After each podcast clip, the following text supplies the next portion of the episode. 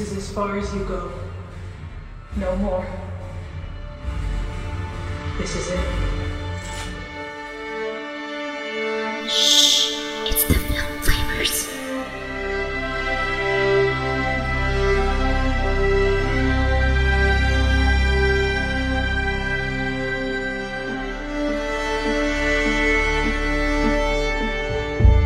Hey guys, I'm Chris, Hey everybody, I'm Robert, and we're the Film Flamers. and we are bringing you some more summer blockbuster content and starting a new franchise. That's And right. Finishing a franchise, hopefully this month. Yeah, I think so actually, because uh, the last couple of years we've been uh, going through as part of our summer blockbusters. We have been going through the Alien franchise, and related to that is the Predator franchise, for better or for worse. That's right. Right. So we've already covered Alien versus Predator over on Patreon. So now we are kicking off the Predator franchise in kind of a chronological order, timeline order, whatever, Yeah. with the latest entry actually, which is 2022's Prey. Which Chris and I both found very, very good whenever we watched it last year when it was released. That's right. Surprising. I Right? feel like we watched it right around release time too. Like we were looking forward to it. yeah, it was released on Hulu, not in the theaters. That's right. So this is the first time that we have deep dove into a movie that has no box office like history. It was it never played at a theater. Is this also uh, the first movie from the 2020s that we've covered, maybe? I don't know the answer to that question, but it's certainly the most recent. Okay. So, lots of firsts in this episode, That's right. hmm but not the first in the Predator series. So, Prey is a 2022 American science fiction action film directed by Dan Trachtenberg and written by Patrick Aison. Part of the Predator franchise, Prey is the seventh film in the overall franchise and a prequel to the first four films. It stars Amber Midthunder, Dakota Beavers, Dane DiLiegro, Michelle Thrush, Stormee Kipp, Julian Black Antelope, and Bennett Taylor. The score was composed by Sarah Schachner. The story revolves around a young Comanche woman, Naru, who is striving to prove herself as a hunter. She finds herself having to protect her people from a vicious humanoid alien that hunts humans for sport, as well as from French fur traders who are massacring the buffalo they rely on for survival. The film was shot in English with words and phrases of Comanche sprinkled throughout, but later the film was fully dubbed in Comanche by the cast, making it the first film to have a full Comanche dub. Ooh. Okay, listeners. This is as far as you go. No more. This is it. Except keep listening. this is Prey. Why do you want to hunt? Because you all think that I can't. I saw a sign in the sky. I'm ready. Maui. Nita.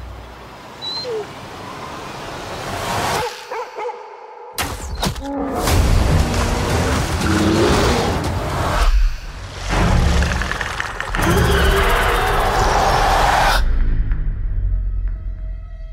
something out there. I'm coming with you. You can't. I'm trying to protect you. Protect me from what?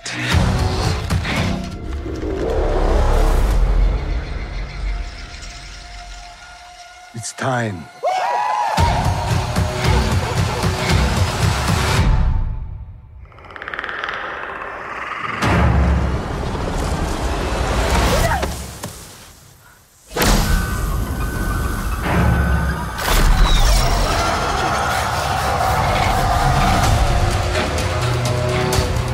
Knows how to hunt. I know how to survive.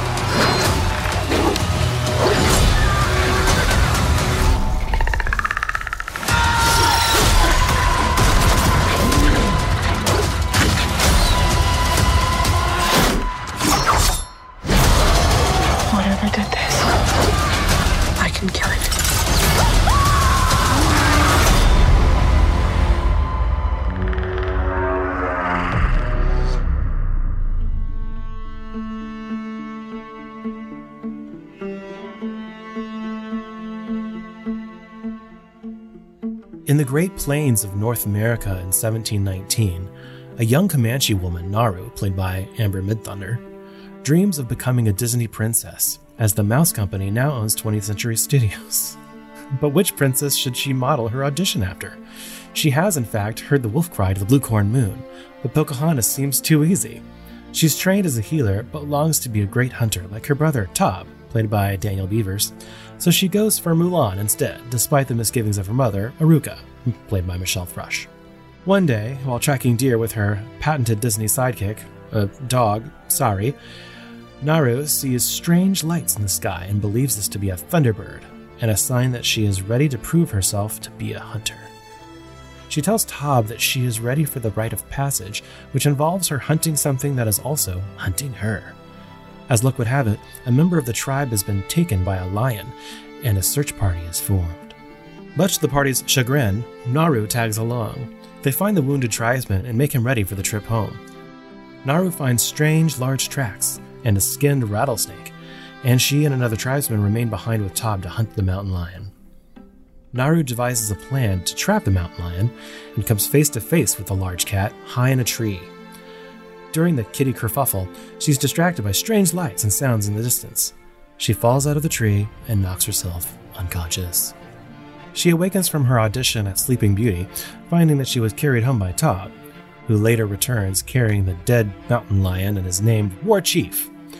Convinced that there is greater danger in the woods, Naru and Sari set out to kill the threat and prove herself a hunter. Forgetting that Warner Brothers has yet to be purchased by Disney, she stumbles into the swamps of sadness and is momentarily trapped. Remember your Atreyu training, she thinks. She has to try. She has to care. She pulls herself out of the bog only to be surprised by a bear. Later on. what? Later on. It's true. Naru is trapped by the bear, which is suddenly attacked and killed by an invisible creature. Naru escapes and runs into a search party sent to retrieve her. She fights back against them, but the group of men is attacked by the same invisible creature. Naru is clever and notices three strange lights that serve as targets for the arrows deployed by this creature. All but one man is killed, and he and Naru escape into the tall grass, where the final man is killed. Naru is caught by a foot trap, and the creature spares her, but a group of big, stinky French fur trappers do not. They capture and cage her in Sari. The group's interpreter, Raphael, played by Bennett Taylor, questions Naru about the creature, whom they have encountered as well. When she refuses to talk, they reveal that they have also captured Tob. They give him some old fashioned torturing and decide to use them both as bait for the creature, whom they intend to capture. The creature arrives and kills most of the Frenchmen, while Naru and Tob escape. Naru returns to the camp to save Sari and finds Raphael, who teaches her to use her pistol in exchange for her skills as a healer, since he's missing a leg now. She gives him herbs that reduces body heat to slow the bleeding. The creature arrives, and Raphael plays dead. Naru realizes that the creature can't see him due to his cooler body. After it accidentally steps on Raphael, he screams and is immediately killed. Ow, oh, my severed leg. My phantom limb! you stepped on my phantom limb! Merd. Meowed. Okay. Tob arrives on horseback, and together they weaken the creature, but Tob is ultimately killed. Naru flees and finds a surviving Frenchman, who she uses as bait. She uses the pistol to ambush the creature, knocking off its mask. She steals the helmet and lures the creature back into the bog. She positions the mask to face the swamps of sadness. The creature becomes mired in the swamp, but has no Atreyu training. Instead of trying or caring, it fires the projectiles at Naru and misses. The mask guides the arrows into the creature, killing it. Victorious, Naru severs its head and paints her face with its green blood. She returns to the camp with the head, where she's declared the new war chief and Disney princess. She tells her tribe that it's time to move. A series of indigenous paintings depict Naru's successful rite of passage. But the final painting shows the tribe witnessing the arrival of three strange vessels in the sky. The end?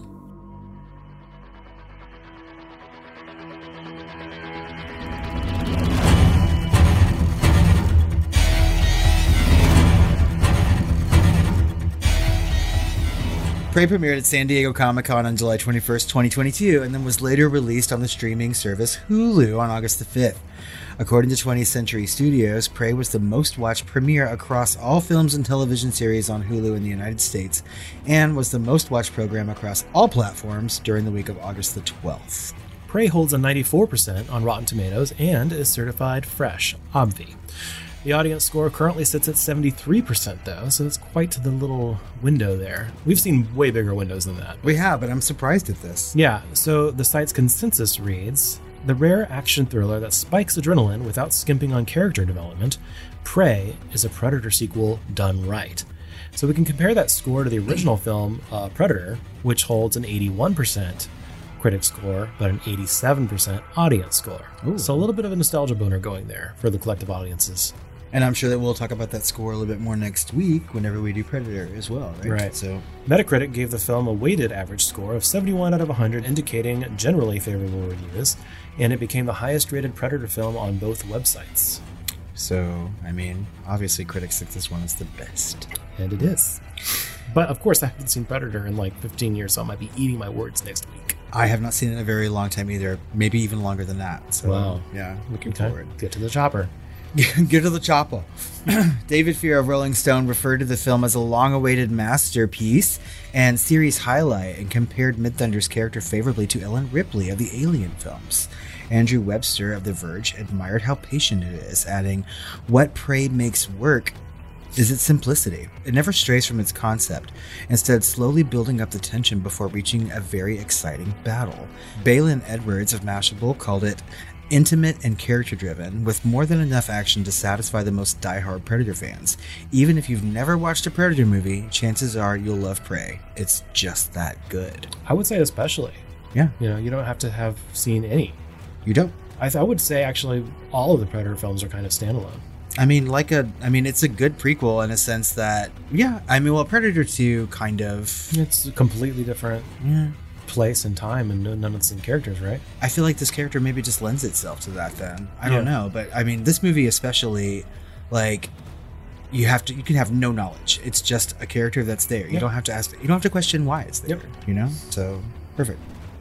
In a 3.5 out of 4 star review, Odie Henderson of RogerEbert.com praised Naru's character and the representation of the Comanche Nation and called the film, quote, a scary and fun amusement park ride that also elicits a surprisingly tender emotional response. Wendy Ide, in a four star review in The Observer, said that Prey stays true to the essence of the original, stylishly violent, stickily graphic, and possibly tense, but that it was also successful as a, quote, self contained entity. Just like we said, Dickily graphic. stickily graphic. There's some accolades and legacy and another first for the Film Flamers. At the Fangoria Chainsaw Awards, it was nominated for Best Lead Performance, but that lost to Mia Goth and Pearl. wow. Yeah.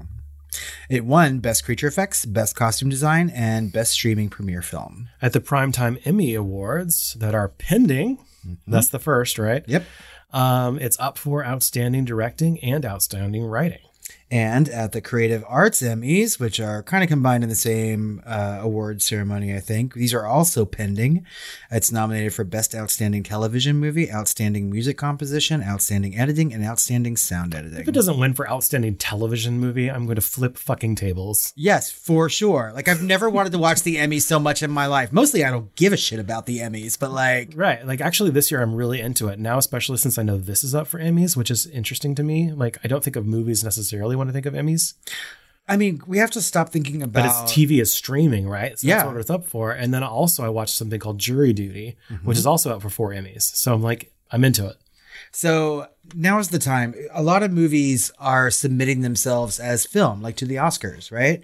Instead of the Emmys. And I assume that the creators of Prey submitted it to the television awards, the television academy, maybe because they have a higher chance of winning. No, you know, I think because they had to because it didn't have a theatrical release at all. Zero. That's right, Not but- one theater. back when this movie was released, like a lot of people were not having that rule. Even the Oscars didn't. As long if it premiered on a streaming service, you could submit it. Now It the rules have changed. I think they changed right around the time. I think this was a really we're going to talk about this, right? Because Okay. this was a really, really this is the, like the last of the day and dates. Yep. And all of that ink had dried probably about a, a year before it came out. Because everyone, including us, was talking about why is this not being released in the theater? Everything else is in the theaters now. That's right. Oh, you're right. Yeah. Because I mean, the pandemic had died down a little It bit by then. A lot. This was literally this time last year, basically, right? It has been a year. Oh my god, we're doing this right on the anniversary of its like streaming release. Apparently. Wow, we just waited a full year for you guys to do it. Didn't even know it. I felt like it came out like in 2020 or something, but no, it's only been a year and I've already seen this movie three times. You've seen it three times already? I saw it when it came out. I saw it because I wanted to show someone. Yeah. I think I might have shown Matt. Okay. Um, and then uh, we realized, hey, we're going to do the Predator franchise. I was like, why not start with this one because it's such a joy to watch. That's right. I know think originally we were going to put this in a Patreon category, were we not? Right? And that is a mistake. Like, yeah, this- we were going to go to Predator. Predator 2. And then we're like, mm, no, we need to do a deep dive on Prey. Yeah, praise of Yeah. Prior to the film's release, Trachtenberg stated in June that there are discussions for additional installments to be developed after the release of Prey, saying that their intent was to, quote, do things that have not been done before in the franchise. Well, you already did that. Um, apparently, the internet officially wants a samurai predator film. I like that. I like I like the premise of going through different points in time for Yeah, predators, you know, but they might make a common franchise mistake, which is to literally just commit to the high concept and really focus on the predator instead of this movie. The predator is almost incidental, I would agree. right? Which is the right way to do it. Agreed 100%. Right.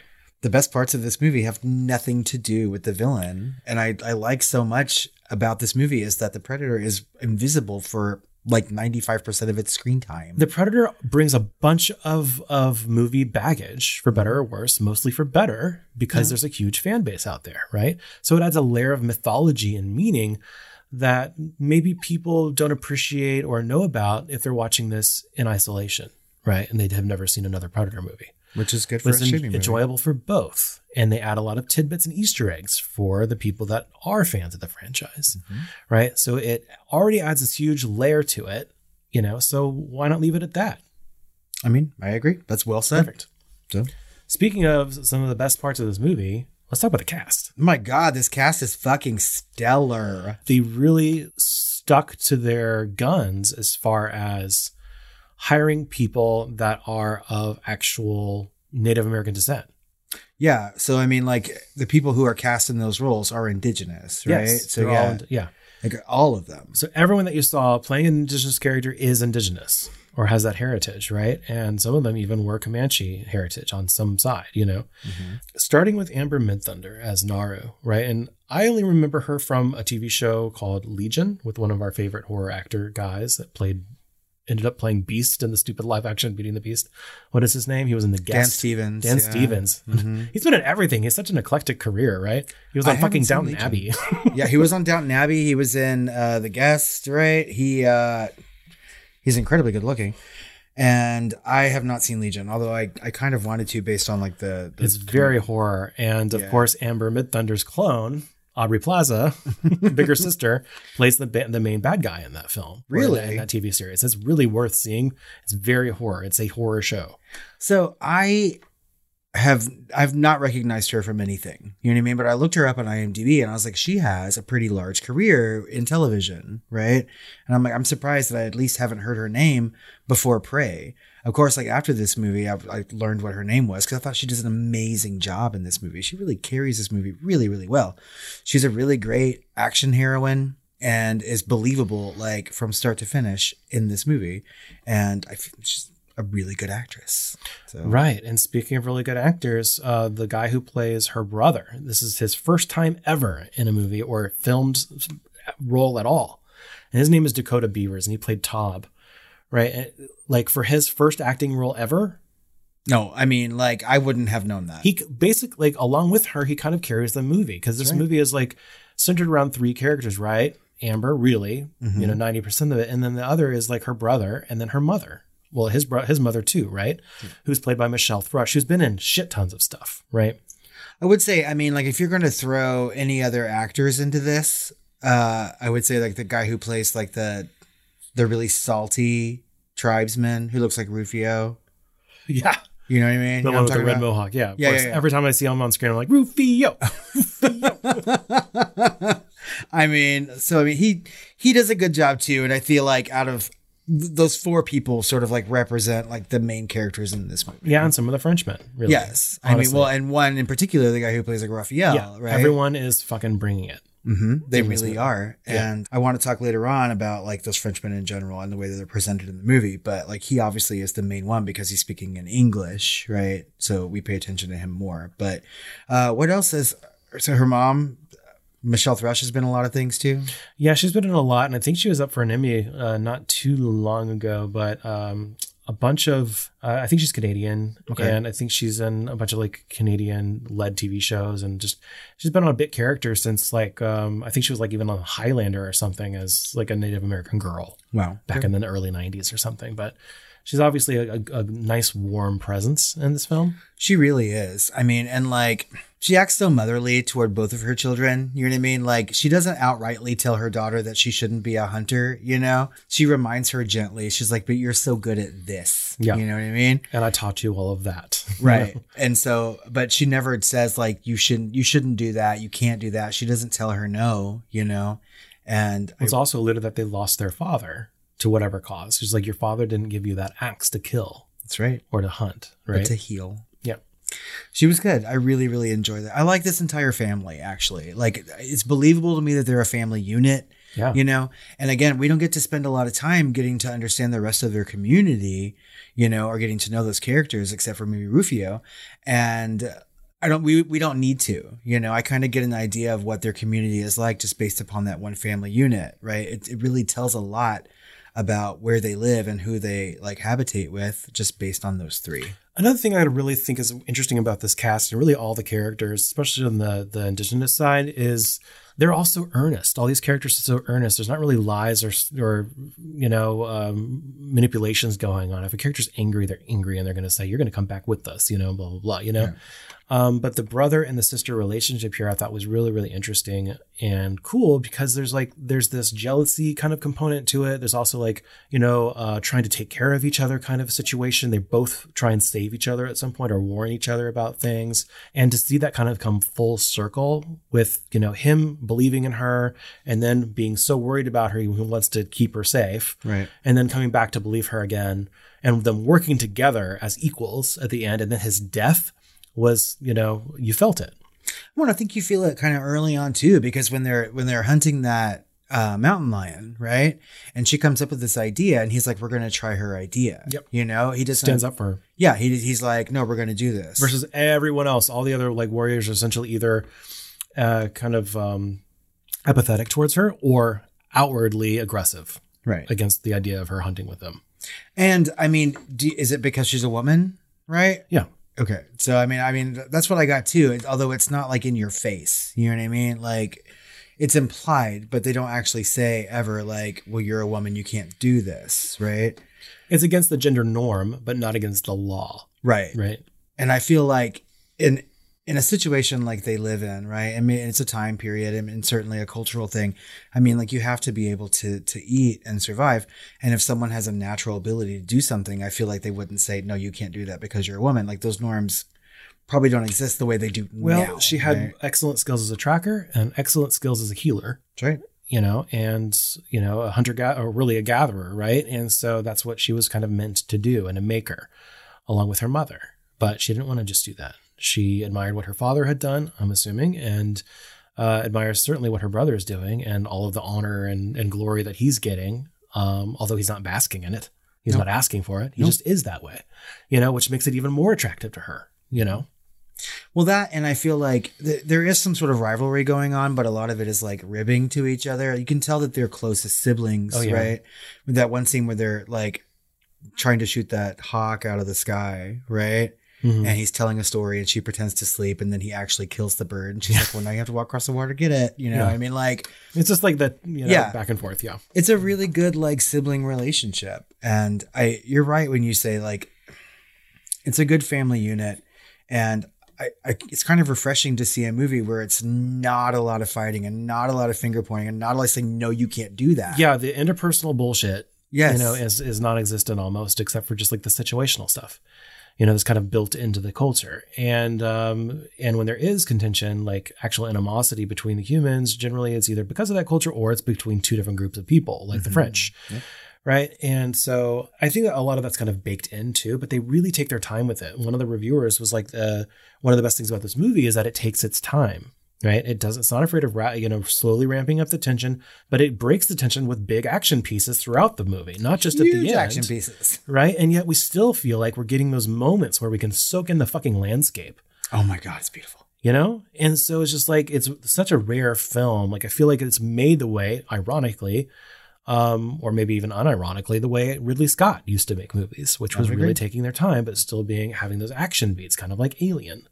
And I don't. I also going to another reviewer. Her character being like Ellen Ripley is not too far off. You know what I mean? She's resourceful and resilient in ways that Ellen Ripley is. Right? She's literally Ellen Ripley in like a different time period, right? And setting, right? Yeah. And is fully capable in ways that a lot of like heroines in horror are, but this one I feel like is especially capable. If I had to go out into the woods, the person I would pick to go with me is Naru, like every fucking day of the Oh hell yeah! because she can keep me fed, she can help me in my severed leg, and I like her dog. Oh, speaking of which, Coco was a puppers that was adopted and trained just for this movie. I love his dog. Yeah, Coco um, as Sorry. And the idea of giving Naru a dog companion was actually inspired by Mad Max 2. And that's not the first reference to Mad Max that we're going to have. Yeah. Um, initially, Coco was to be in a lot fewer scenes, but they found that uh, with her training and her energy level, they were able to include the dog in a lot more scenes, including some of the action sequences. Um, so the special note here is like, and this is going to come up again and again with the level of detail they go into here, is that she is a Carolina dog, which is a rare breed of wild dog that followed the first humans to cross the Bering Strait 16,000 years ago. That is very interesting because I was, you know, watching this and I'm like, I don't recognize that breed of dog really. I can't really pinpoint what it is. It's not something that It I just looks like see all the dog. time. Yeah, it's just like if you were to look up dog in the dictionary. Yeah, and what you're really looking at is proto dog. So that's really cool. This dog has a lot of fucking personality though. And uh you could tell that I, I don't know, it just seemed like a really good boy, you know, or whatever. I love that she's speaking Comanche to it and giving Yes. it hand signals and its Mhm. understanding, and at least That's in the in the film, you know. I yeah, I just really loved this. There there are often times we'll see animals on film and I'm just like, okay, you know, that's fine. And that dog almost dies three times. No That's right. three. It was Yes. like the bear, it's almost killed. Mm-hmm. And then uh, it's almost killed by uh, the humans, the Frenchmen. The French. And then it's almost killed by the predator. And it's saved each time. That's right. You know, it, it also saves her from the bear. So they're like, and all of this is done with visual storytelling, but mind you. Mm-hmm. None of this is in the dialogue. This very low dialogue film. Right? So really all of this, we're just watching this and taking this all in and getting all this meaning out of it. That dog though. I know. Just made me so happy. I was just like, oh, I miss my puppy. Because there's a lot of animal death in this movie. There really is, and I know that like with a dog acting that sort of way, and it's such such an energetic. But they don't kill the fucking dog. They don't kill the dog because I feel like after like a near bunny death and like mice, like cute little mice being eaten and shit like that. I feel like if the dog died, like people would have rioted. You would have lost your audience, or at least a part of them. I guess technically you only see one animal death, right? And that's the wolf. The wolf dies. Well, the bear dies. Yeah, okay. The bear dies, the wolf kills a rabbit, or at least catches it in its mouth. but it seems to escape. and yeah, it does, because you see it after. That's right. And then uh, it kills and skins the the wolf, or actually t- takes out its spine. And the so it, it also it skins the snake, and the snake kills a rat. Yeah, but it shows like the the the the, the mouse killing an insect. And then the snake killing that. So it's watching for prey. Exactly. It wants to get the highest level of prey it, it has access to in its immediate vicinity at all times. So, and I don't know if you had planned on talking about Or this predator, later. rather. It wants Yeah. to catch other predators. I don't know if you plan on talking about this later on in the conversation or not, but I feel like this predator seems to be like it's on its own journey to prove itself, right? Like it's been dropped off alone to either Kind of like we saw in AVP. yeah, yeah, yeah, exactly, right? So I mean, obviously, that's what that you know group of aliens do, but it is here to like prove itself in some sort of way, right? And it has to start by learning like what it should be afraid of and what it needs to kill. So it's like step by step going up the fucking food chain. Yeah, there's also a little bit more detail about that later on too. Great. So yeah. I love it. Uh, before we get into the actual talk of like the film more, and we already have been really, but I kind of want to talk about Dan Trachtenberg a little bit. Okay, he's got a long career. Kind of a well, kind of. He's our age, right? He's he actually in between me and your age, Okay, and it's kind of cute. actually. I didn't look him up. Yeah, so this guy, like, I didn't even know who he was really, and I and I, I had looked it up before a little bit, but this guy is kind of like a, a man after my own heart, right? So he actually started in podcasting, Oh. just like a nerd show about movies, and they'd begin every episode reenacting a scene from one of their favorite horror movies or th- these other things, right? And so it was on the Totally Rad show from 2007 to 2012. He didn't make his first movie until 2012. So that's how he got his start. And he started making uh, commercials like, like for Lexus, Coca Cola, and Nike. I don't know the timeline here, but at some point he made a short film back in 2011 called Portal No Escape. And that went viral. He did not have access to the franchise, uh, which is a, a video game, which is an amazing video game series. But he made this short film and it went absolutely viral. This is back in 2011 and it was a great film. Don't you have like a portal piece of memorabilia or like a? I do. Yeah. Okay. one of the little guns or whatever. But the portal gun is where you, you know, shoot the wall, then it becomes a portal and you can walk through it and you shoot another one. You can walk through portals. And so he had to really show in live action, took a year and a half post production for this short film to show this person using portals to get around to space and to try and escape like a, a jail cell and all that stuff. And it was really, really well done. I remember watching it back then and just being blown away. So I'm guessing that kind of kicked off his career, just being doing a short film, releasing it for free on YouTube Okay. you know, and taking it around.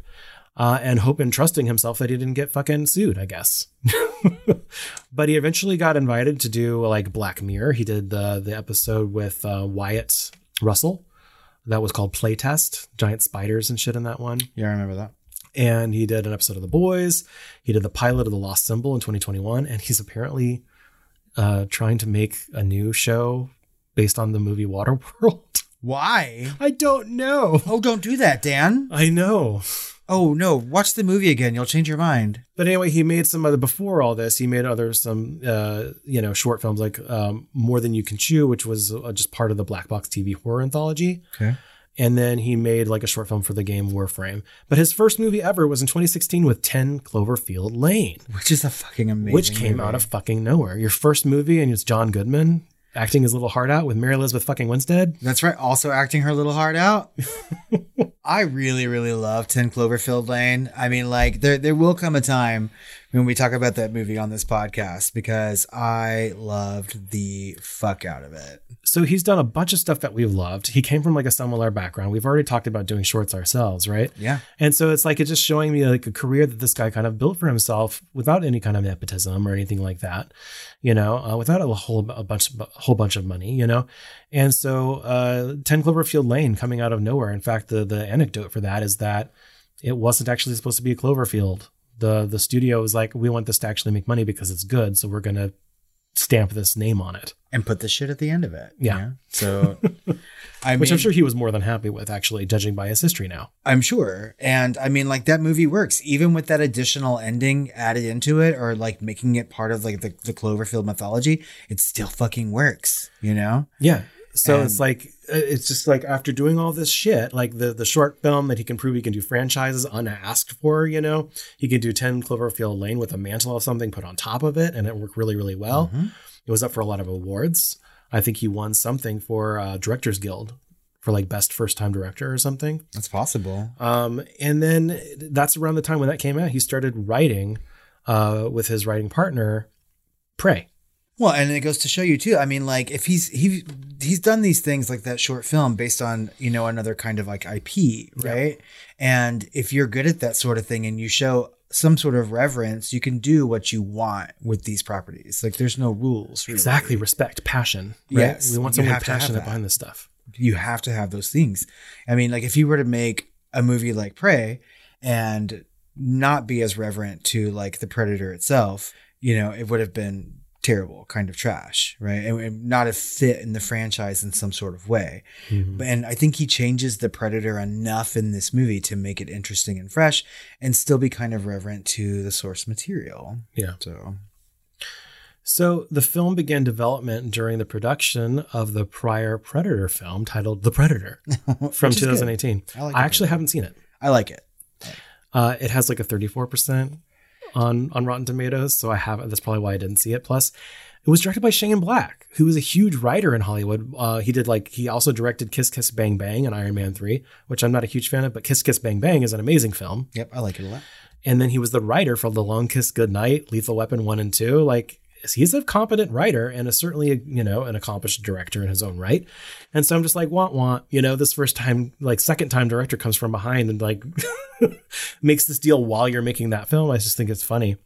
Um, but he went, him and his, and his uh, writing partner, uh, Patrick Aison went to the producer of that film, uh, John Davis, and, uh, you know, say, here's our concept. We've been working on it for a few years. Here it is. Do you want to do it? And they saw, okay, this is Dan Trachtenberg. He just did 10 Cloverfield Lane and he did like that, you know, that big viral uh, short film for, for Portal a few years before that.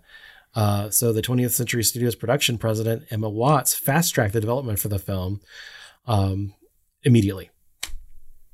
She's like, this person wants to do this movie with this thing before this movie's the the Predator 2018 was even released. They greenlit him. Well, I, I feel like they felt that the Predator was going to be a bigger movie than probably what it turned out to That's be. That's weird though because it was during production of the Predator, right? So it's just like the normal response would be, "Hey, hey, buddy, we're literally making this movie right now. We're literally in production.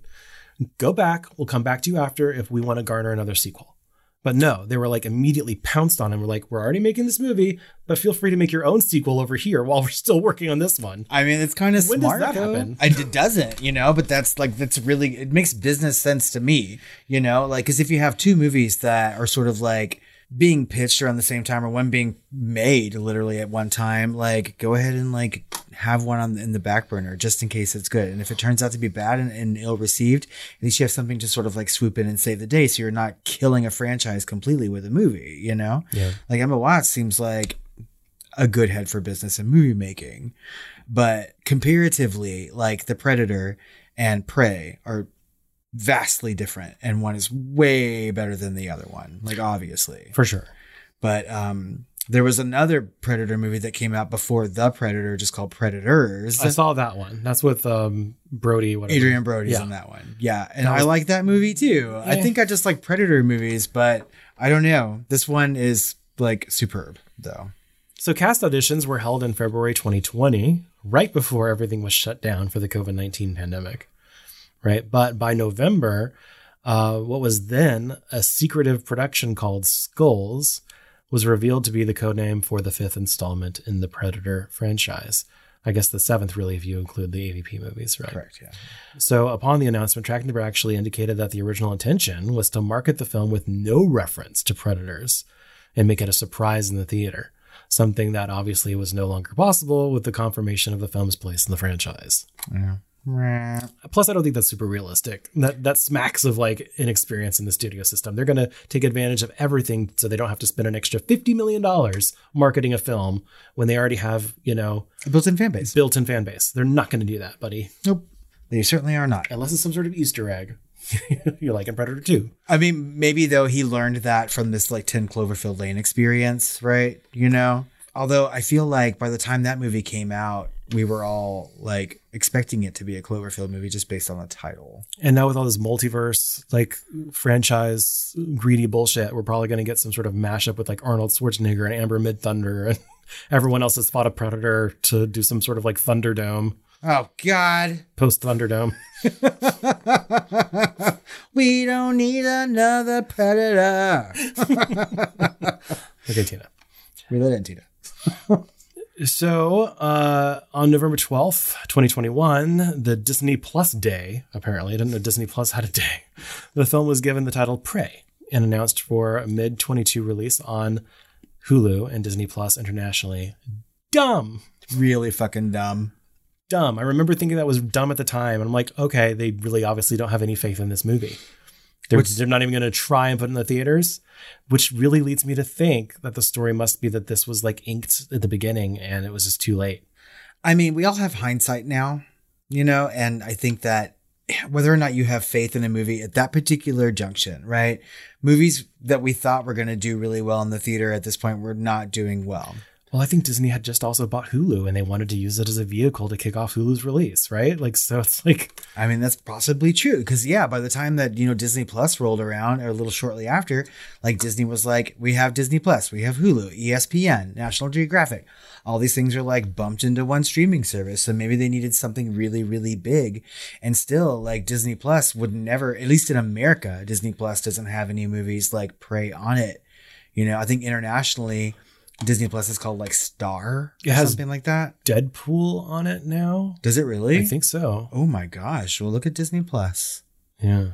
So maybe they're making some headway, but I mean, like internationally, Disney Plus has a lot more adult oriented things on it. Disney Plus has like an interesting way that's set up. It's kind of like walled gardens. So I don't think they mm. would ever, unless it was a new release, I don't think they would ever like advertise that on their homepage, especially if it's like a kid's profile. No. You know, but like you can go to the the Marvel walled garden, into the Star Wars walled garden, to the Simpsons walled garden. You know, Which is pretty much where I stay. Yeah. Um, uh, at least as far as Disney Plus is concerned.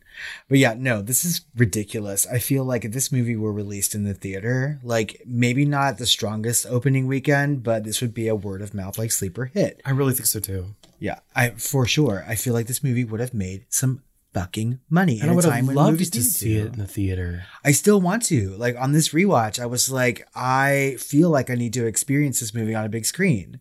Like just some of the way that it looks, right? And the way that it's been filmed and like the sweeping fucking landscapes. And I was like, it is just beautiful. And it looks great on like a really good TV, but can you fucking imagine on like a huge fucking like IMAX type screen or whatnot? Yeah. Like it would just be almost fucking immersive. So Trachtenberg explained his goal for the film was to get back to the roots of the franchise, saying, quote, the ingenuity of a human being who won't give up, who's able to observe and interpret, basically being able to beat a stronger, more powerful, well-armed force. Yeah. That's, Alien and, and Predator too, right? That, that is both those movies, like to a T. Yeah. So filming occurred in Calgary, Alberta, Canada in 2021, primarily in Canada, eh? Stoney Nakoda First Nation land, 45 minutes outside of the city, with studio set pieces including the Beaver Dam, where Naru hides from a bear, and the Fur Trapper Camp, where she baits the predator. Additional locations included Moose Mountain and Elbow River. I like the names for things in Canada. I know. well, let's just head on down to Moose Mountain. You're going to cross Elbow River. Hey? I'm sorry, that's really offensive to simpler Canadians. time. But okay, so the the area they filmed this in was 45 minutes outside of Calgary, outside of a city. That's a really short drive to something that beautiful. Jane Myers, a member of both the Comanche Nation and the Blackfeet Nation, served as one of the producers on the film. So not only is the cast, there's a producer that's actually working on this that's indigenous. And uh, describing filming near Calgary, Myers said, quote, we were shooting on stony Nakota land. Amber Midthunder is part Nakota. Even I am on my grandmother's side. Usually, when we start a production, someone from the native community comes in and does a cedar ceremony and blesses everything. But because we had so many indigenous people in the cast, First Nation people too, and since we were on True Plains land, they sent out just two pipe carriers and two smudge people to have a pipe ceremony instead of like cleansing, blessing, or protecting. They simply just brought everyone together in a spiritual commitment. It must have been an amazing opportunity, or at least experience, for all these people to be able to work together on a movie like this. It does not happen very often. No, the other thing I can think of is like um, where there's like a community like that, you know, and speaking the language and and different things would be like dances with wolves, you know. and even then, I mean, we had some people playing indigenous people who were not right. So I mean, No, no, dances with wolves. I believe it was 100 percent as well. really. Yeah, and and was, they were actually speaking Lakota, which is now a completely dead language. With Wolves is special too in its own way, but those two are basically the only ones, as far as I know. And there's a lot of other good ones too, but they don't have like communities of, of Native Americans, like you could say Last of the Mohicans, but there's not really like a community featured there. Mm-hmm. There's like a couple like scouts and, and warriors and groups, but that's it. There's not like a community or, or a, like a village like there is here or in Dances with Wolves. I mean, just it seems to me like an incredible like bonding experience of these people coming together to make this movie. And I'm really glad that it was cast in this way and they have these people making the movie to make it seem hopefully more um authentic, right? But There's one exception, and that's Jenette Goldstein played the bear.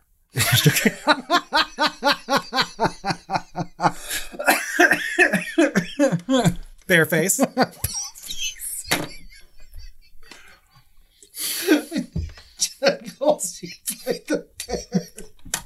Oh my god, that's so funny.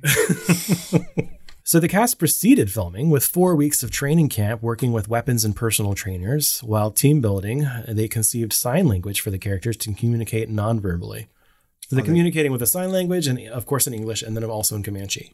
So they made their own sign language. Yeah. Okay. I'm sure like you know, some of it was based on normal, you know. I mean, you could tell some of the action sequences in this movie look really, really well choreographed, right? That would take a very long time to do. And it seems to be done like seamlessly. Well, I also like that the way the action was shot. There's no like slow, stupid like slow motion.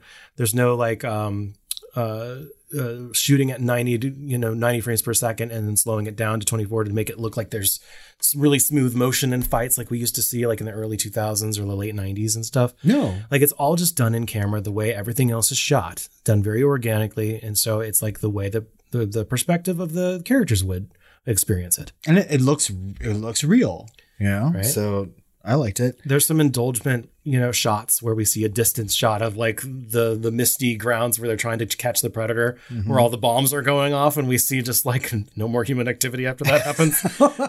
You know and that's great. That's fine because you can imagine that amber Midthunder might have looked over her shoulder and seen that you know?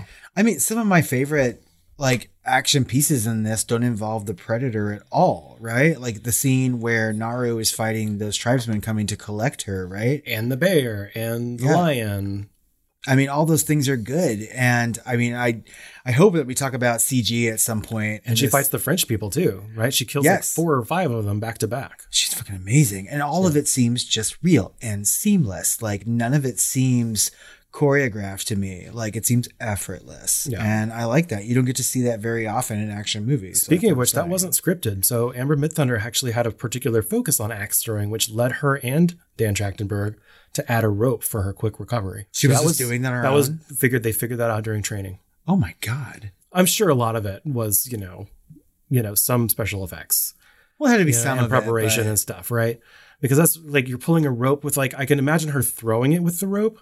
I can't imagine that insurance would Let her allow pull her, to back. pull it back with the rope, an axe hurling towards her, unless they were doing it with something that was like foam plastic, you know. And I'm sure they did that too. I'm sure there were lots of different tricks to be able to pull it off, but it looks real So in real life, would you be able to throw an axe like that? and it seems earned, right? She figures it out. She make you can see her making the rope, what plants she uses to make the rope from, you know, and all of that, and it shows that. It takes the time to show us. And some someone makes fun of her for it. Like, oh, you have to have a leash for your weapon. Mm-hmm. You know what I mean? I was like, no, she just made it better, you dumb fuck. She's gonna kill you. Stand over there. Let's see if you can catch it. so for real though, if you were out in the woods and you had to throw an axe, could you do it? Uh, I mean, I could throw one. That's kind of a weird question because we have bars where there's axe throwing. You know what I mean? This is what I was getting at. So we can go to places and like try it now. and I am particularly good at it. Okay, well, I, I have never thrown an axe, and I'm kind of scared that I would not be able to do it. I feel like if I were drinking and throwing an axe at these places, like would let you do, like you'd probably come home without a limb.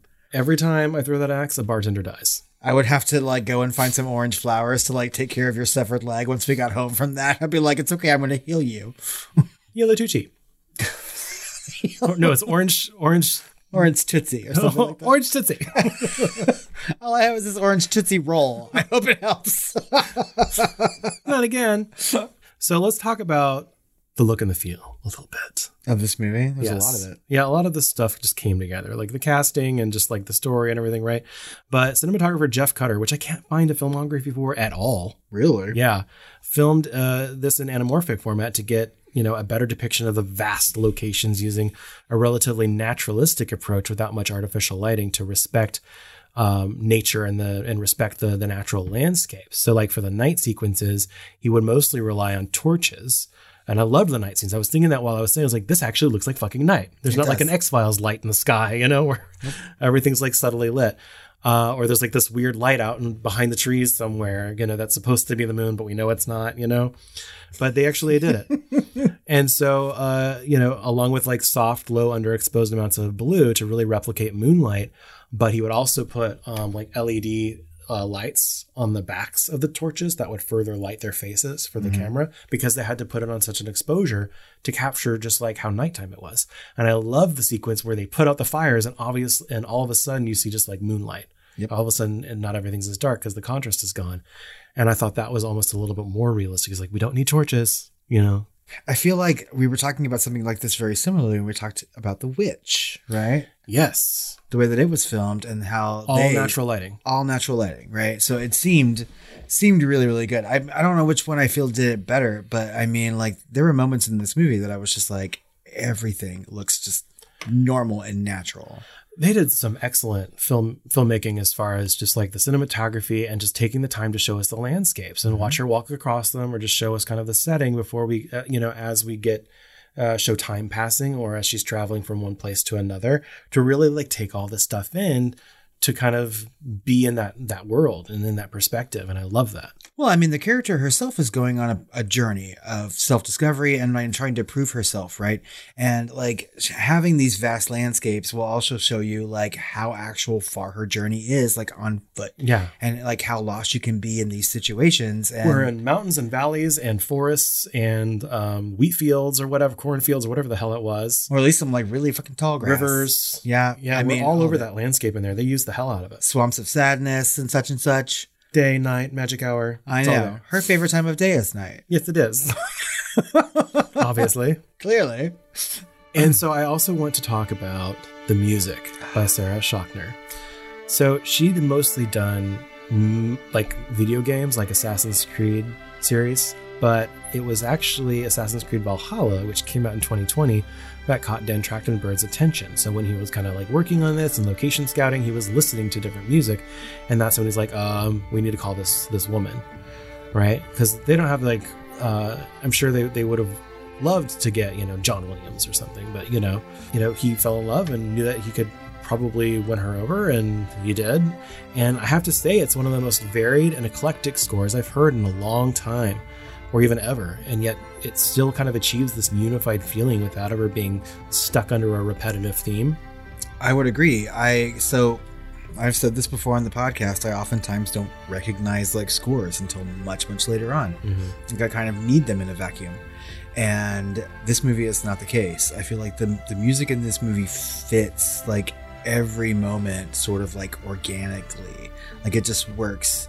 And I can't really recognize anything that is used more often or like over again. It all seems to change like the movie does. It's very, very good. Yeah, there's not really any like leitmotif around like characters. In fact, like the Predator doesn't even utilize the original Alan Silvestri score. They like purposely, intentionally decided not to use that because it wasn't about the Predator. That was Silvestri? Yeah, Alan Silvestri. Oh my yeah. God. And it's a recognizable theme.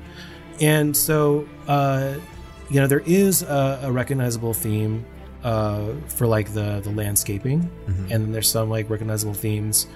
Um, not even really themes though, just like percussive, you know, tension builders. Um, you know, later on for like the, the more action scenes or the more tense scenes, but they all kind of have use the same almost instrumentation in the back end, and so it's all kind of tied together, which is really really interesting to me. And so I think like I'm really excited about this person and what they do next. You know, um, you know, and and and ended up Schachner actually recorded most of the strings herself. What? And of course, got a Native American musician, Robert Mirabal, to provide the the flute and the vocals that are kind of in the background, folded in. There are some moments in this movie where I really like notice the score, but um, for me, it was the end credits. Like I really, really dug that piece of music. I think it really fit exactly what they were trying to show and um, portray. It kept my interest. It made me keep watching during the credits. So along with So everything that was portrayed. Yeah, and that was reminiscent of some of the action and tension beats, right? And I think that track is called "The Hunter," um, which could be kind of compared to "Brother in Arms" from Mad Max Fury Road. So that's the other Mad Max reference. So I'm wondering if they're like, "Hey, here's some scores I really like." that I want to use, you know, and and another thing was like the the big landscape sweeping scenes where she's like kind of in soaking in the landscape or, or traveling across it. The main theme um, is kind of reminiscent to Trevor Jones' score for The Last Mohicans. And fun fact, the the main theme for that movie is the Promontory, which is an orchestration of the tune "The Gale" by Scottish singer songwriter Dougie MacLean. But it's it's reminiscent of all of that, right? So it's like that's reminiscent of Last Mohicans, which actually take, took it from somewhere else. And then there's some Mad Max in there, but it's all put under the same kind of umbrella that sounds make it makes it all cohesive in this in this score. And it's just a really interesting score, and I would highly recommend people listen to it in isolation. Yeah, I would agree because uh, I feel like I remembered watching this movie for the podcast that whenever we watched it the first time together, that very last piece of music over the end credits, I was just like, I need to look this up and like add it to a playlist so I don't forget it because I want to listen to it again. Yeah. And I didn't, right? So today I finally got to listen to that piece of music and I was just like, yep, I like this one a lot. Yeah, you know, and the Mad Max Fury Road score was one of the best scores of that year, and some people say of the decade. And Last Mohicans, a lot of people say that's one of the best scores ever done Oh, of all time. So when we're comparing it to both of those scores, that's a really good thing. That's right. And this is nominated for an Emmy. So, I mean, like, she could be winning an Emmy for this. And I would say that is well deserved. Yeah. So, I mean, because honestly, like, we have something coming to the Emmys. And I know this happens a lot these days with, like, cable television and streaming services. But we have a movie that is just, like, very, very, very cinematic and something that I wouldn't ever consider to be a television movie being nominated for these awards. And I was like, well, of course it has to win. Like, clearly. But. but I don't know what it's up against either. I don't either because I don't pay attention to the Emmys really. But Yeah, I don't know. Maybe that weird like Charlize Theron immortal movie is like up against it or something. I don't know. I need to probably look this up or just watch the Emmys this year, maybe. Maybe, mayhaps. Before we move on from the look and feel, I wanted to talk about like CGI for just a minute, right? Okay. Because there were some moments in this movie where I literally couldn't tell if it was a real animal or like CGI. They did a really good job. There's some moments where like the predator is jumping from tree to tree, and you can't really make the predator's invisibility like cloak because they have to show the audience where he is, Right. like, but not really show the character where he. So it's a weird line to to to walk, and so that looked a little hokey to me sometimes when the when the predator was like losing his uh, invisibility cloak or whatever the fuck it's called, Well, yeah, that. I mean, more like so, like when that the cloak when of the, sadness. the cloak of sadness. When- When the mountain lion was jumping into the tree and fighting Naru, right?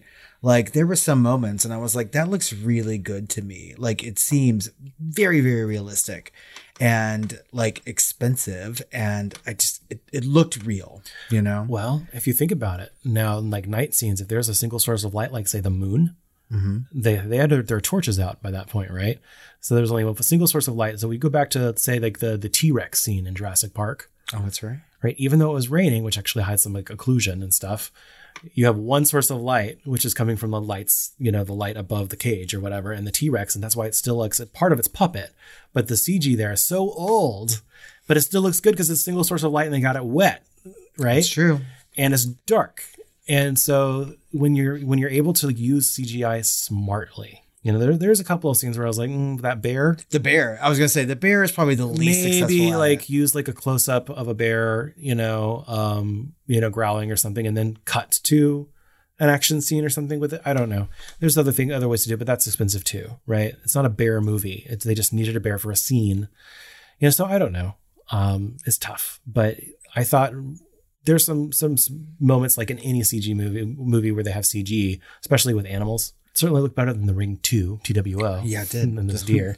compared to those deer, all of it looked better. Like I, I have a pretty sharp eye for it. You know, I thought even the wolf looked really good. Yeah, you know? because I think the wolf they partially photographed for real. okay, Part part of it was, and part of it wasn't. You know, it's when they mix those photographies. It's when something's 100% CGI in a scene. I think that's when you start to really like, mm, yeah, this ain't no Richard Parker. well, it really looked like. I mean, it looked like they filmed an actual animal, and I was like, it really brings you into the movie a hell of a lot better than the Ring Two Two WO or whatever. Like, the fuck that sassy deer. Let's circle back and talk a little bit more about the language and historical accuracy. Now that we've kind of set the stage. Okay. Right. So Trachtenberg said that they discussed whether they should start the film with the character speaking the Comanche language before switching to English for the benefit of the audience, similar to the Russian language in like The Hunt for Red October, Okay. Which I've seen movies do before, where they kind of just like one sentence or they have like a weird transition and they're speaking the language. So we know that it's inferred with visual storytelling that they are speaking Russian or they are speaking this other language. Correct. I think that can work, but I think it could have been a little hokey. And so they tried it and didn't really work. So they decided just to do it in English. Right. So the film was shot in English, but it was later dubbed in Comanche, with the entire cast coming back and performing in an alternate all Comanche dub of the film, which is actually on Hulu and Disney Plus. So I remember watching this movie the first time with you, and didn't we say like this movie would be better if Yep. they had? All Comanche. I don't I don't care about the transition. It's either the way it is now or all Comanche. And I actually justified half a star. I said, you know, this might have been a four or four and a half or whatever, if only they had really doubled down and made it all Comanche. Because I, I remember it like saying, you know what, this is what needs to happen. You know, this would be a much better movie if they would have doubled down on that indigenously cast and just had it all in their language and like subtitled the movie. Because that is one thing, because, you know, they are speaking in kind of like simplified English, you know, um, but some of them actually have the cadence of like Native Americans, how you would expect them to speak versus because they're doing it naturally as the actors, or like Amber Midthunder, it's a little bit more average American accent. I didn't realize that this dub already existed. Yeah. Though. And so when watching it this time, I was like, maybe should maybe we should be watching the dub, you know, in the Comanche dub instead. Because it is the actors that are doing it. Right. Yeah. You know, and I kind of want to go back and watch that now just to see if it changes my experience because I feel like it would. Yeah. Obviously, the, the French guys, I would assume, are still speaking French. Yes, you know, and the thing is, is that like they, they don't they don't subtitle those French people anyway, right? And I think they do that for a very specific reason because they're trying to make you feel like the character. They're trying to make you feel like Naru, right? She doesn't understand what they're saying. We don't understand what they're saying. And I mean, I speak enough French to get by conversationally. But I love that they didn't subtitle it. They didn't, and I can't understand what they're saying. Like even me knowing some French, like even every other word, I'm like, I they're not speaking clearly enough for me to understand what they're saying. I hear like femme, right? And obviously Yeah. merde, but like they're from the south of France, if you get what I'm, what I'm saying. Like real south, you know, like Arkansas, France. Arkansas, France. Big stinky Frenchman. but I mean, I feel like they do that on purpose, right? To make us just that more aligned with Naru's character. Like we don't know what's going on. She doesn't know what's going on. Everything's like kind of frightening. And I love that. So I mean, even in a Comanche dub, they don't have to have that dubbed at all. Just have them speak French. Still don't subtitle it. It doesn't change the movie whatsoever. And that's what I thought. I was like, after the third time seeing this now, I found that the film actually kind of geniusly gets us quickly within the perspective of the Comanches, you know, with some littered in there, you know, especially when the only white guys in the movie are speaking French, right? And so it makes that the foreign language for us. And we are on wholly on the we they really wanted to ground us really quick with these characters. Yep. The best way to do that is to speak the language of the film that's coming out in our nation. You know what I mean? Which is English. So I think they were actually rather smart. It took me like there's a little bit of a highfalutin part of myself that really wanted to be in Comanche, but this is a Predator movie, you know, and that would have made it extra special along with the surprise of it had he gotten his way of it actually being a Predator, Sure. you know. But I, I get it, and so like I appreciated it more the decision that they made there Yeah, because you don't want to alienate half your audience all at first. You know what I mean? when Like, there's already think- an alien in the movie. Speaking of which, outside of the evil space alien hunters, the film is actually shockingly period accurate. Is it really? Yeah. So from the emerging uh, Comanche horse culture, the clothing and the the village setting, to the hostile French trappers, and even the period accurate toothbrush, the depiction's pretty legit.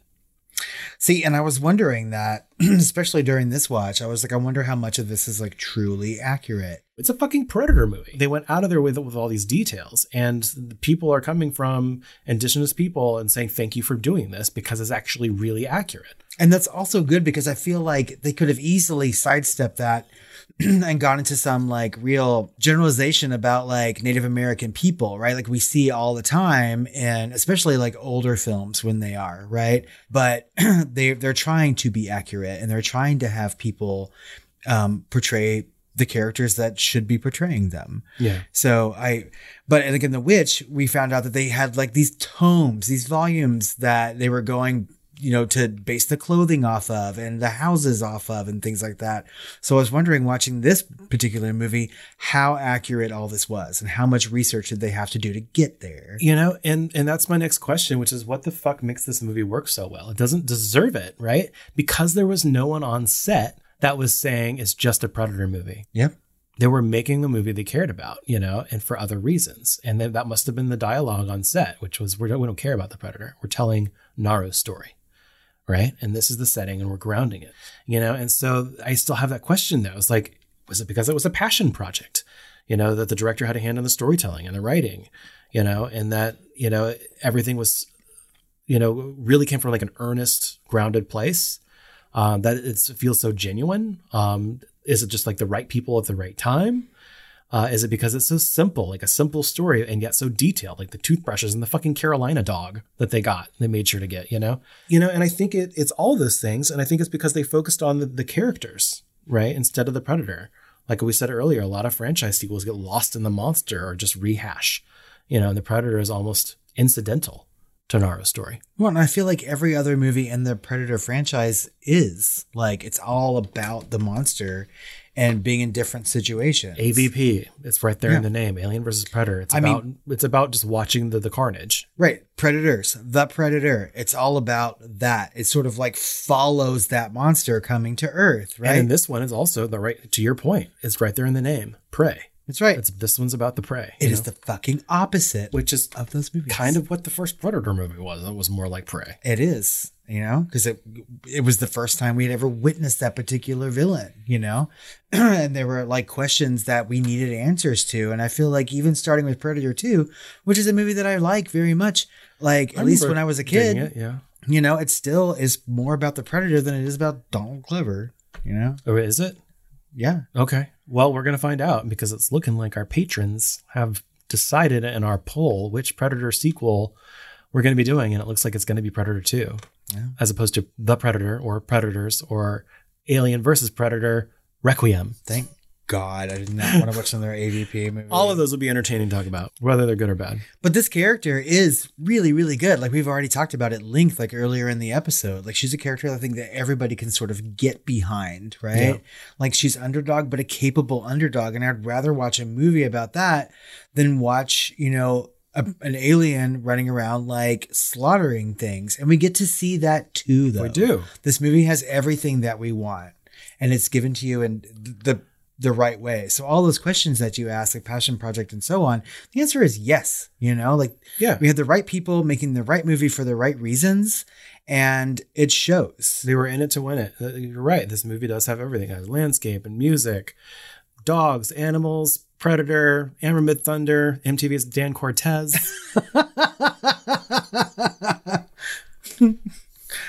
Antique toothbrushes. I mean, all of it. And I'm still mad that I haven't seen it on the big screen yet. and we haven't even talked about really Naru's like themes, her story, which is of course coming of age, you know, Yeah. proving herself. We talked a little bit about gender roles. The element, of course, survival is always, you know, uh, a a blockbuster theme. And then, of course, to me, some of the best things are attractive about this film. The thing under the surface to me, the fact that it's taking it so much time with the dog and the animals and the village and the landscapes and the music. The best things in life are free, right? That's right. They're already there for you. And I mean, like it's it's all those things. Like her story really is just like really really good. I feel like the ending to this movie is very very satisfying, right? Yeah. I feel like she she gets she gets what she wants and what she sought out for, and But she it's also bittersweet. it is bittersweet. And she she talks i mean like she's there and i feel like she's representing her brother you know? And it's like she gets there and she's like yeah here i am. I've succeeded in what i want but i'm going to tell the tale of my brother like for generations to pass down and that's why i like the ending to this movie so much when they have sort of these indigenous drawings right sort of like telling her story up until you know the the cliffhanger part of the movie Yeah. right? Because that's what happens in these cultures, right? Stories get passed down, including the artwork. And I just thought it was really, really fucking neat. And I kind of like the idea of revisiting these people again.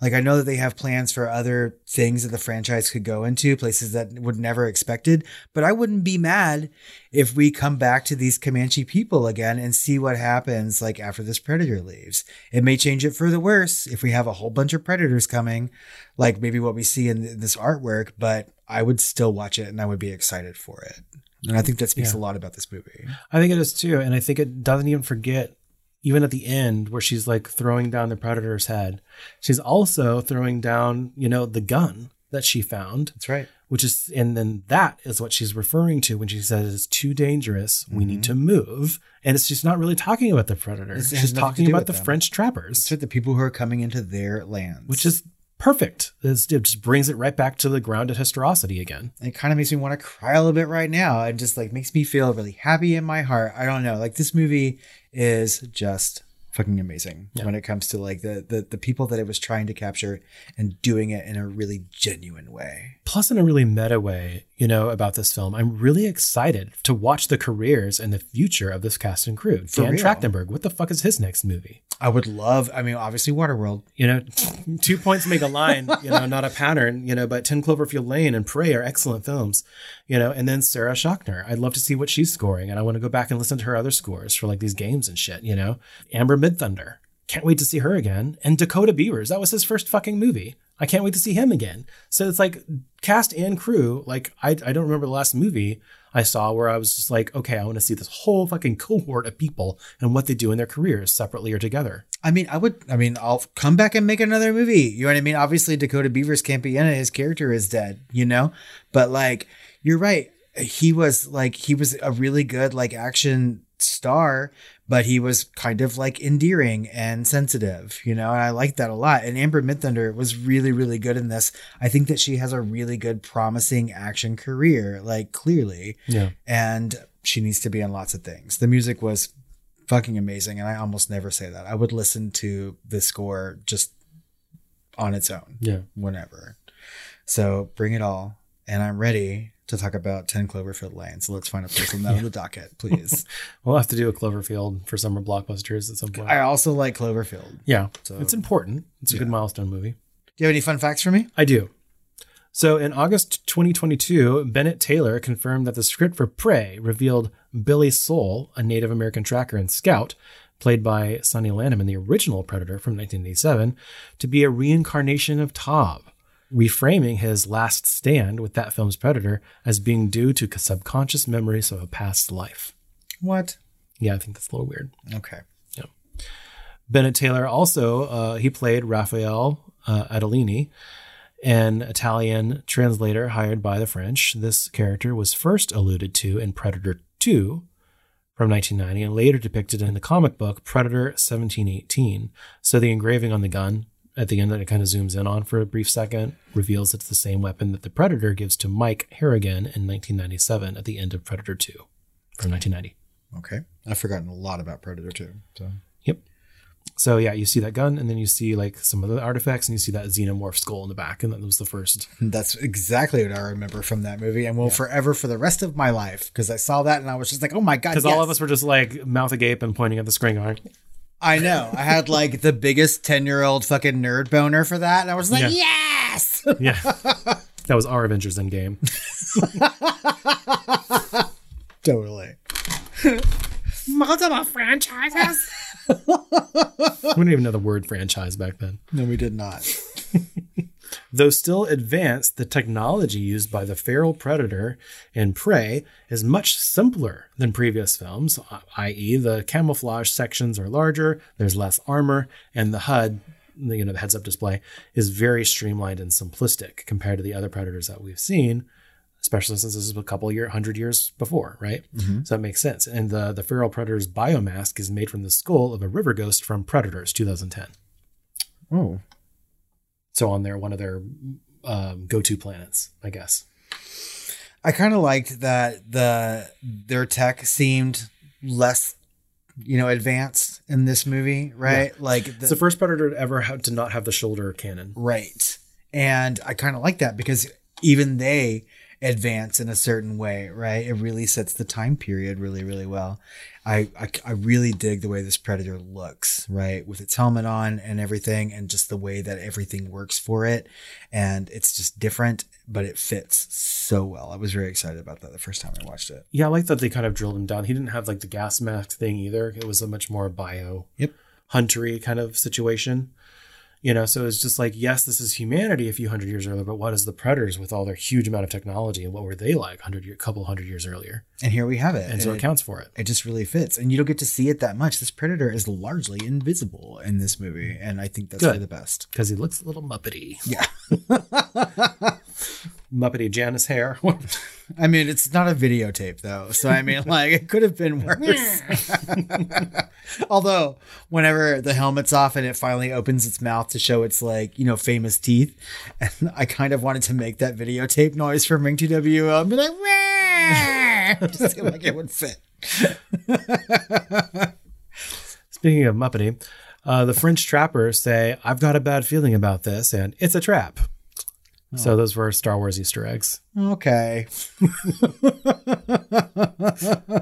Sacre bleu. Sacre bleu, it's a trap. So the the film's uh, main and titles were done by Filmograph in collaboration with Native American illustrators. So they were actually illustrated by Native Americans They look great. Who provided an animated version of the plain style hide paintings, which depicts the film's entire narrative. Obviously, we talked about this. At the very end, the paintings include action not shown in the film. Naru, Sarii, and three other Comanche are gathered around the severed head of the predator. They look up and amid lightning see three predator spaceships headed down from the sky towards them. We know that by Predator 2, they have that gun back. So we know it's eluded. they go back down and get it somehow. So I don't know. Hopefully, our characters are okay. I hope so. Sorry, and sorry. the dog. sorry for sorry. Um, that's one of my favorite parts in this movie, though, is those end credits. I just love it, and I especially love that scene where the ships are coming down, and then it cuts to like the actual credits. It's just so good, and I hope to God that people kept watching when they saw that because that's I immediately got interested and just fascinated as Yeah. soon as the credits started. Music helps too, though Mm-hmm. those are fun. Um, and I'm now very excited to watch Predator 2. Seems like there's things I need to look for, but we have some questions to ask about Prey, like we do about every movie we deep dive into here at the Film Flamers. And we're going to start with Is Prey a horror movie? Yes. Yes, it is. It's also not, though. I mean, well, no, fuck that. It's a horror movie. It's, violent uh, as fuck. Wolf in sheep's clothing. It's a horror movie disguising to be. it's a period piece. it's a period piece horror film. It's It's fine. horror, Yeah. But I mean, like, there are some sequences, action sequences in this movie that are really fucking neat and kind of, kind of violent, very, very violent. And I especially like when like the predator is covered in the the bear's blood and things like that. Like it truly is like a horror movie. And I felt like tense the entire time watching this. Yeah. Like I feel for my character enough to just really want to see where she's going and hope that she's safe and the dog. So Yeah. were you scared watching Prey? Tense. Yeah, certainly the first time too. Yeah. Yeah, I don't know about like outrightly scared, but tense for sure. Edge of your seat, Yeah. always. There were some small jumps here and there. A couple. Yeah, like the arrows, you know, taking people's people out and arms off and shit like that, and just like there's moments in the grass where he was invisible and you can see the grass coming behind him, just trailing blood at the same time. You know, That's Just right. like, get out of there, get out of there, you know. so like tension up to the cusp of actually being scared. Yeah, certainly my first time, I, I guess. I feel like maybe maybe on a larger screen. I no. I mean, I would. I think I would have been maybe a, a really cool experience with an audience in a darkened th- That's theater, right. Like know. a shared community experience. Like somehow bloodbaths feel good in a place like this. oh, Nicole.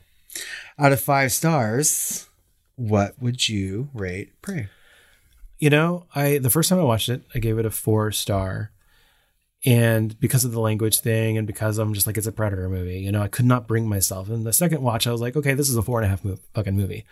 And then my last watch, which was like last night and the night before, I was just like, I think this is like a perfect movie. I feel like it's a five star, but I couldn't bring myself to do it. There's something just a little like maybe it would do something just a smidge different about something. I, I can't put my finger on it. It really should have, based on my own description and hearing myself talk, give it a five star, but I rated it a four and a half. So you kind of took the words out of my mouth. So this is the second time I've watched this movie, and the first time I watched it, I gave it four stars because I thought it was a, an excellent movie. And I Well almost made. fucking cried at the end of it. And I was just like, what, why is this happening? And I'm like kicking myself, like I'm hating myself for like reacting to this movie the way I am, almost embarrassed. I did cry. The and it's like I'm putting it in some sort of like internalized ghetto in my mind, which is preventing me from giving it a five star. I don't know. So I raised mine up another half star. So I went from four to four and a half. Same, yeah. I know I was just like, this is a really, really good movie. And I really enjoyed it on the second watch. I think the one thing that keeps me from giving it a five star is that somewhere around the middle, I'm kind of wanting it to sort of like speed up just a tad. Or I, I need a little bit more meat. I wanted one more scene with the brother or something, you know, just something a little bit more meat for like the interpersonal conflict, not any drama or petty bullshit. No. know, but you know what I mean? we just like the character. I want more of it. I want more, but like, you know, I don't know, something. So I, four and a half, I think, is a great score for this movie. I think so as well. I mean, I, I don't think that it's a perfect movie. I think it's really, really close. I simultaneously want this movie to be a little bit longer, but a little bit shorter, you know? Yeah. Like there's just something in the pacing or the story or something, you know? And I can't, I, I don't want to say that they, they did something wrong because they made a really, really good movie that I'm excited to watch and want to watch again which you know kind of like raises my score up. Also after we watched it the first time you know i enjoyed it but i don't think that i ran out and told a lot of people go watch prey. But now i feel like i want to. Yeah. i'm like hey it's been a year. I don't feel like enough people are talking about this movie. Everyone go watch this. I want people to sit down and watch it. Especially now that I know how much detail is in it and how historically, i having done like the research on this movie, and like it makes me appreciate it that much more. mm-hmm.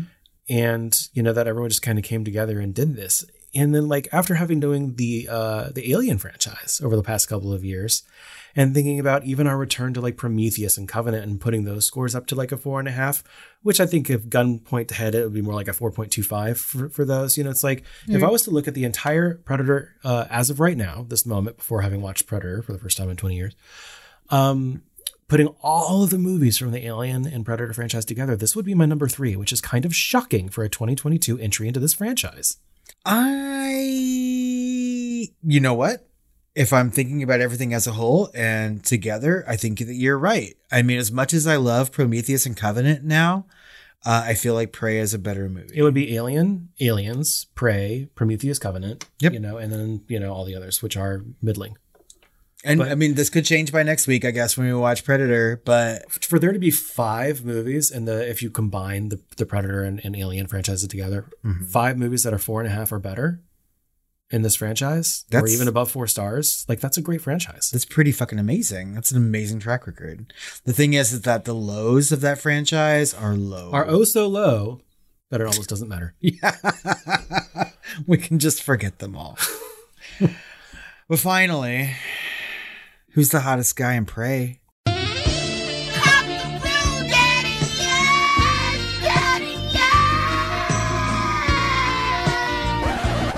I guess uh Dakota.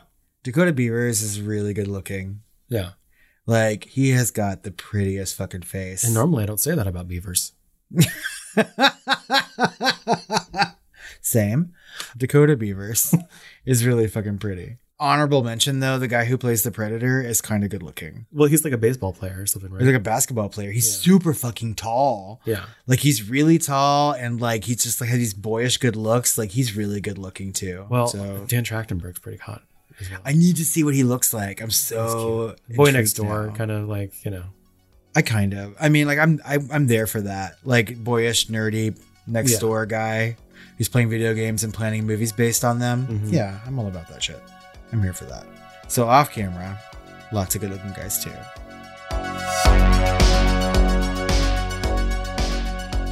Well, I think that just about wraps up our conversation on Prey. As always, we would like to know what you think about this movie. Have you seen it? It's easily accessible, and so are we.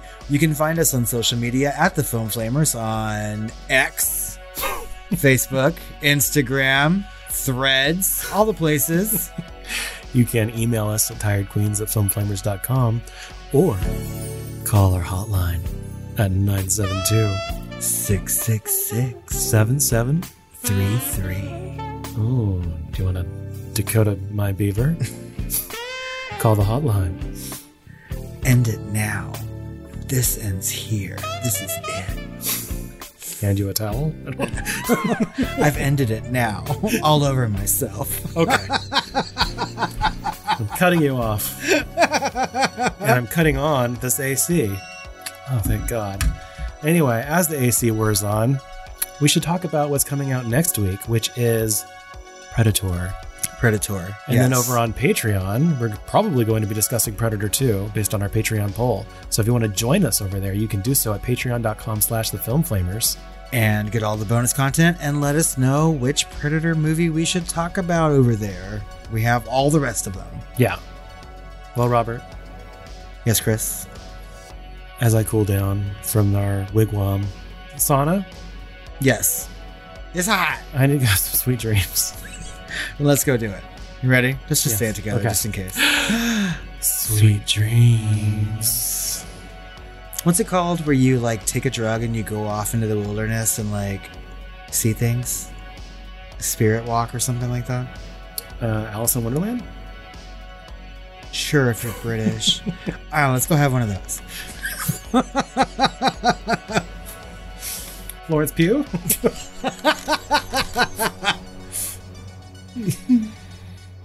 Dick.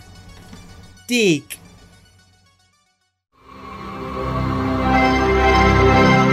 Dick.